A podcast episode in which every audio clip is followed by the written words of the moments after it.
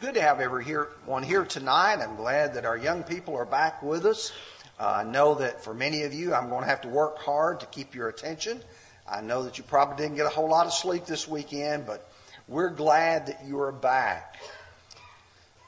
A year or two ago, I was reading about preachers and preaching, what kind of topics they ought to preach on, and an attempt to do a better job of trying to reach those who are sitting in the pews. One of the points that was made in that article was not to forget the little ones. Not to forget that these little young people sometimes are listening, they're paying attention, and they need something occasionally that will perk up their ears and make them listen and draw their attention in.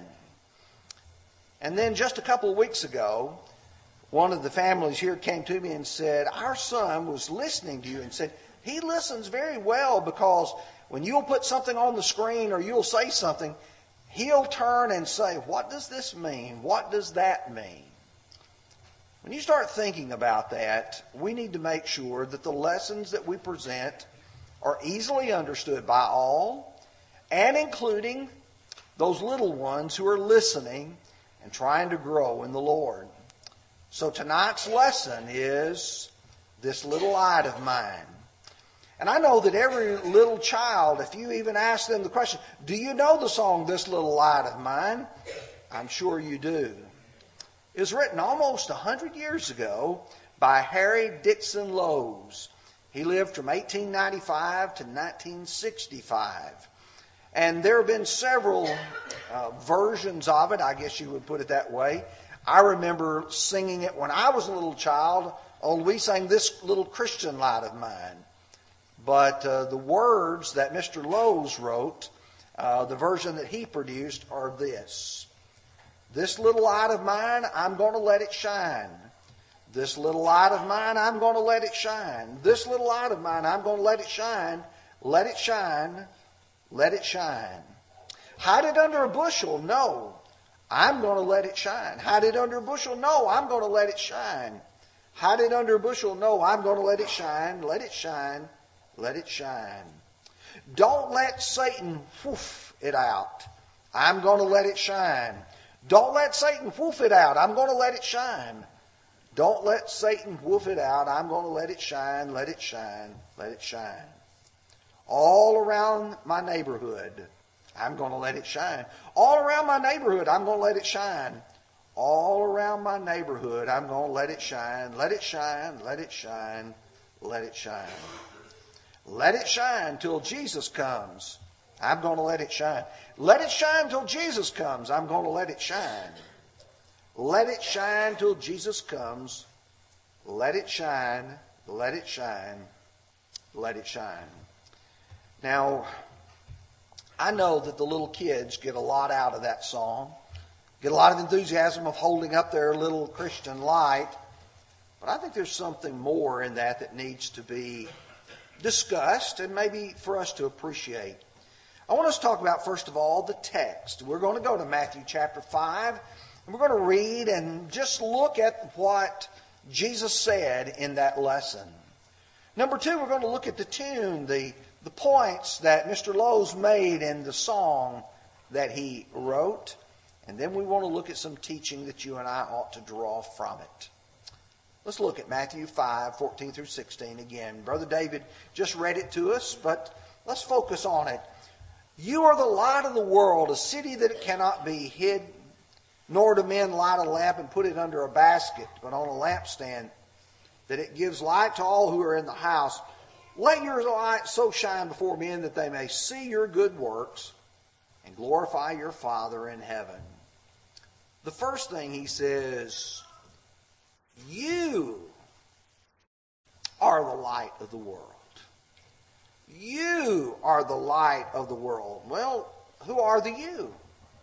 Well, obviously, if I'm looking in the context here, Jesus is sitting on the giving the Sermon on the Mount, he went up into the mountain, sat down, and taught them, saying, and that's where you begin in Matthew chapter 5, verse 1, and you'll go all the way through the end of chapter 7, and that is the sermon.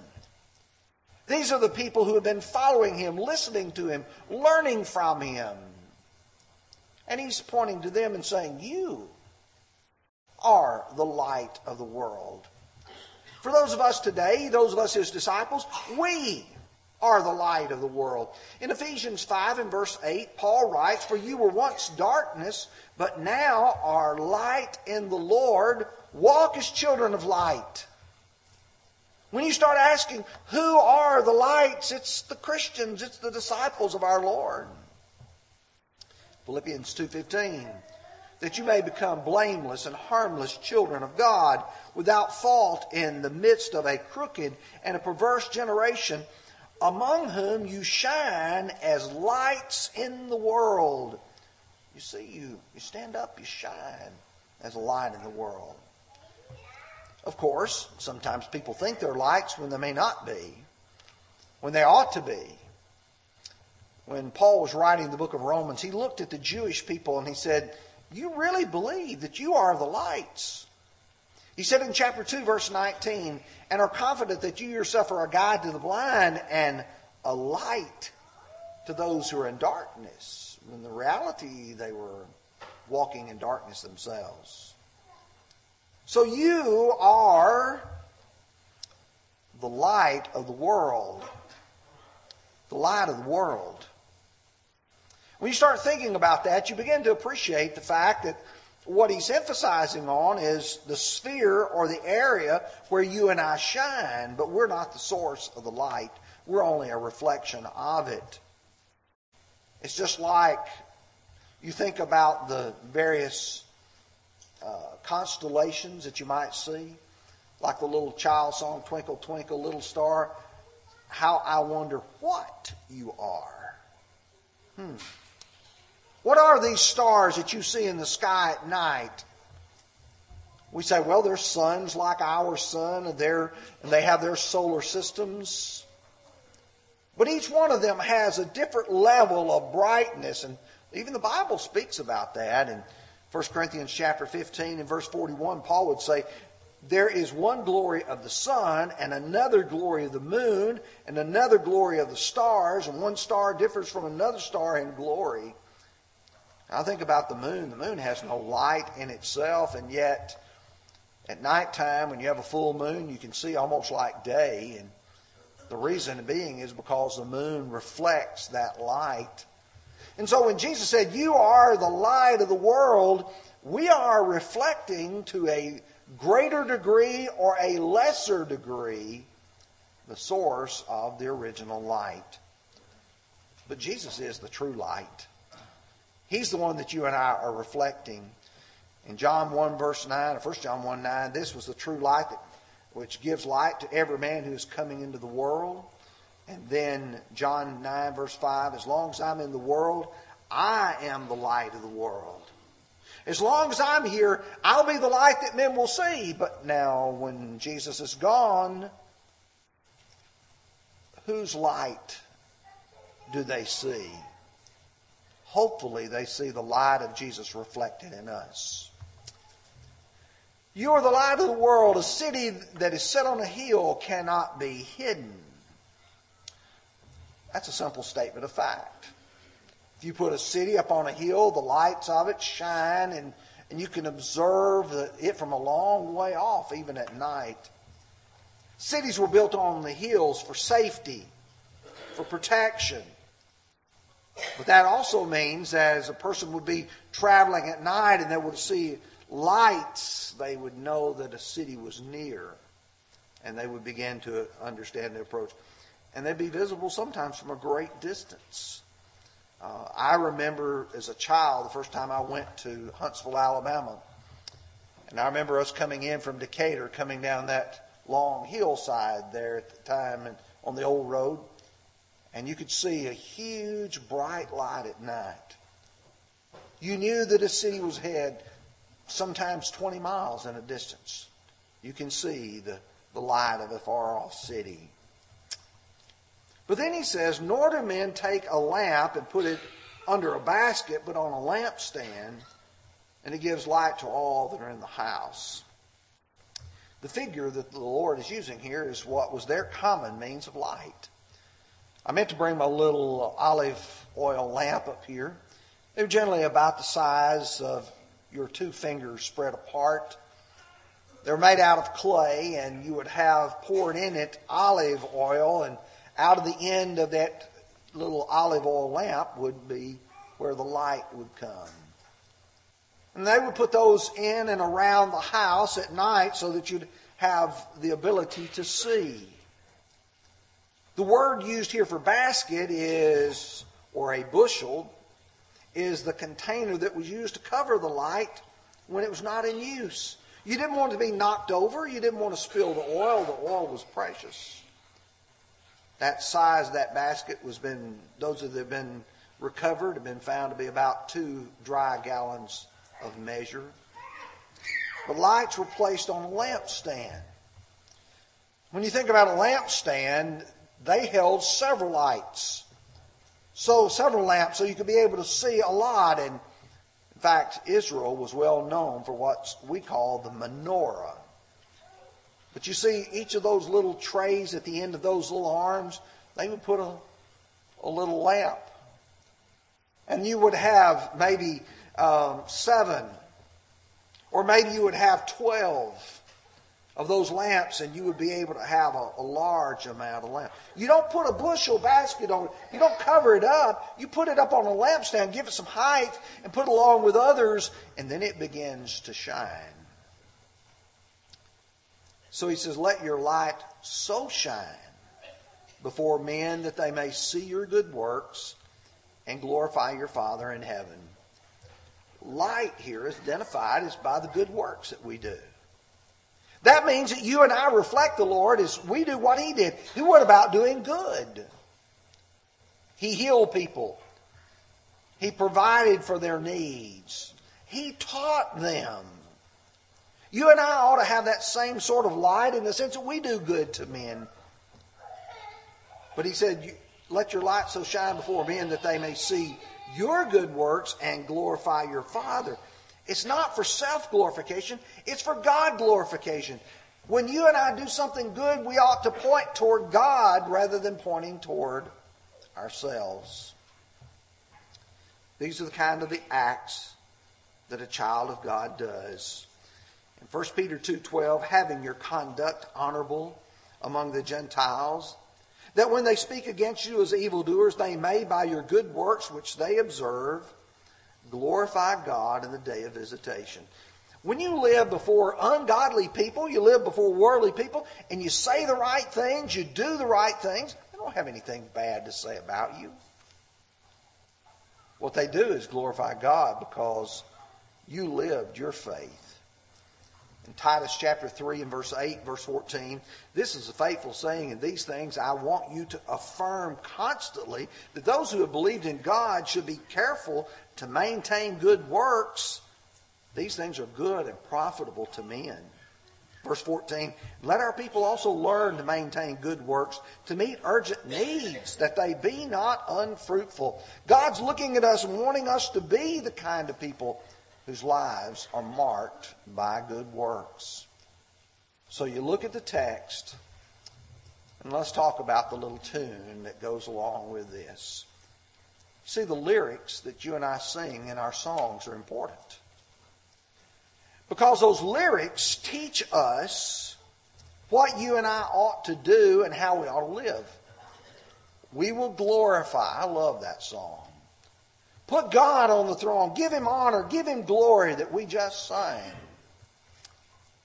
While my light may be little, it must shine.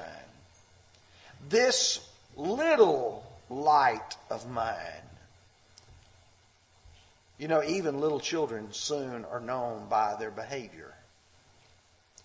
You know, they say, well, boy, that little boy's as mean as a snake. That little girl, she's as sweet as sugar. We, as we get older, people look at us and say, oh, he's honest, he's good, he's helpful, he's happy, or he's a grouch, or she's a gossip. Oh, you see, it's real easy for us to become something bad. This little light of mine, I must let it shine. I can't be the kind of person who says, okay, my light doesn't matter. There's no hiding the light. When I go to the Bible, I find some people who tried to hide their light. John 19, verse 38, after this, Joseph of Arimathea, being a disciple of Jesus, but secretly, for fear of the Jews, asked Pilate that he might take away the body of Jesus, and Pilate gave him permission, so he came and took away the body of Jesus. Joseph, like Nicodemus, who came to Jesus by night, were these people who wanted to keep things private. This little Christian light of mine, I'm going to let it shine. I'm not going to try to hide from people who I am and what I am. Nor should I want to. Luke 9 26, Jesus said, For whoever is ashamed of me and my words, of him the Son of Man will be ashamed when he comes in his own glory and in his Father's and of his holy angels. We laugh at the second verse. Don't let Satan poof or blow it out. I remember as a kid, we always get a big breath see who could blow the hardest. Don't let Satan blow it out.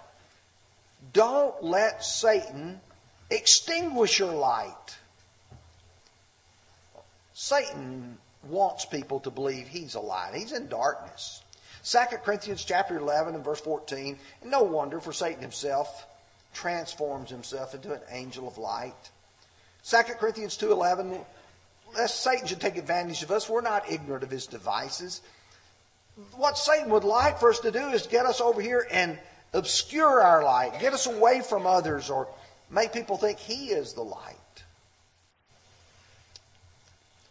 All around the neighborhood I'm going to let it shine.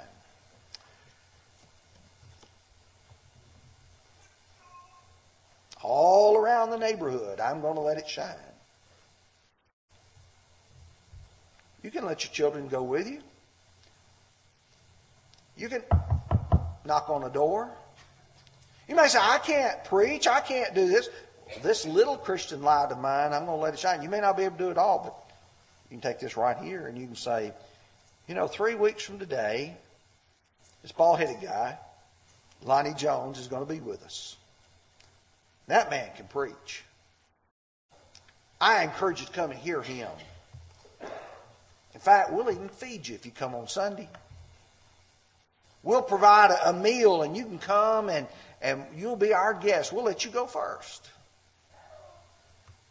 We need to be the kind of people who are letting our light shine all around the neighborhood. For just a few minutes, let's talk about some of the teaching that comes from this, some lessons that we ought to learn, and then the lesson will be yours. Many try to minimize their influence. They may say, my, my light's little, it's not important, it's not valuable. I'm not a preacher, I'm not an elder, I'm not a song leader, I'm not a person in front of a group, I'm shy. Okay, I understand that. But everybody has some influence. Paul said to the Romans in Romans 14, verse 7, For none of us lives to himself, and no one dies to himself. Every one of us have some impact on somebody else. And that's the light we're going to shine. You would be surprised that once your light starts shining, how much influence it does have. Everyone has a, the choice as to what kind of influence he really has. You know, people develop a reputation. They develop an opinion about you and you about them. And people look at you and they can either see within you a person who is reflecting good things or they can see a person reflecting bad things. Just for a moment, you godly women, consider the positive impact that a spouse can have. Paul wrote 1 Corinthians 7. There was an issue of a Christian married to a non Christian. And the question come up, what should a Christian do? Should a Christian who's married to a non-Christian leave that non-Christian spouse and, and just say, because you're not a Christian, I'm not going to stay with you? He said in verse 16, For how do you know, O wife, whether you will save your husband? Or how do you know, O husband, whether you will save your wife? I can't tell you how many times I have seen godly women come to church without their husbands. I've seen godly women, the faithful all their lives, and then I've seen some of them see their husbands obey the gospel in the old age. I'm going to tell you, tears flow every time that happens.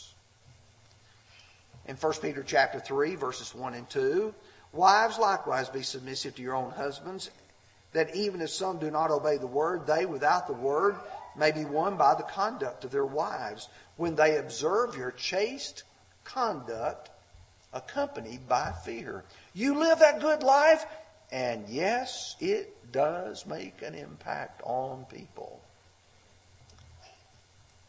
One of the greatest evangelistic tools, though, is your life. There's a poem that I have loved for a long time. I've published in the bulletin several times over the years. The title of it is called The Gospel According to You. And I want to read to you the verses of it. You probably just know the last verse or think of it, but listen to all of it. If none but you in the world today had tried to live in the Christ like way, could the rest of the world look close at you and find the path that is straight and true? If none but you in the world so wide had found the Christ for his daily guide, would the things that you do and the things that you say lead others to live in his blessed way? Men read and admire the gospel of Christ with its love so unfailing and true. But what do they say and what do they think of the gospel according to you? Tis a story, that gospel of love, as it shines in the Christ life divine, and oh, that its truth might be told again in the story of your life and mine. You are writing the gospel, a chapter each day, by the deeds you do and the words you say. Men read what you write, whether faithless or true. Say, what is the gospel according to you?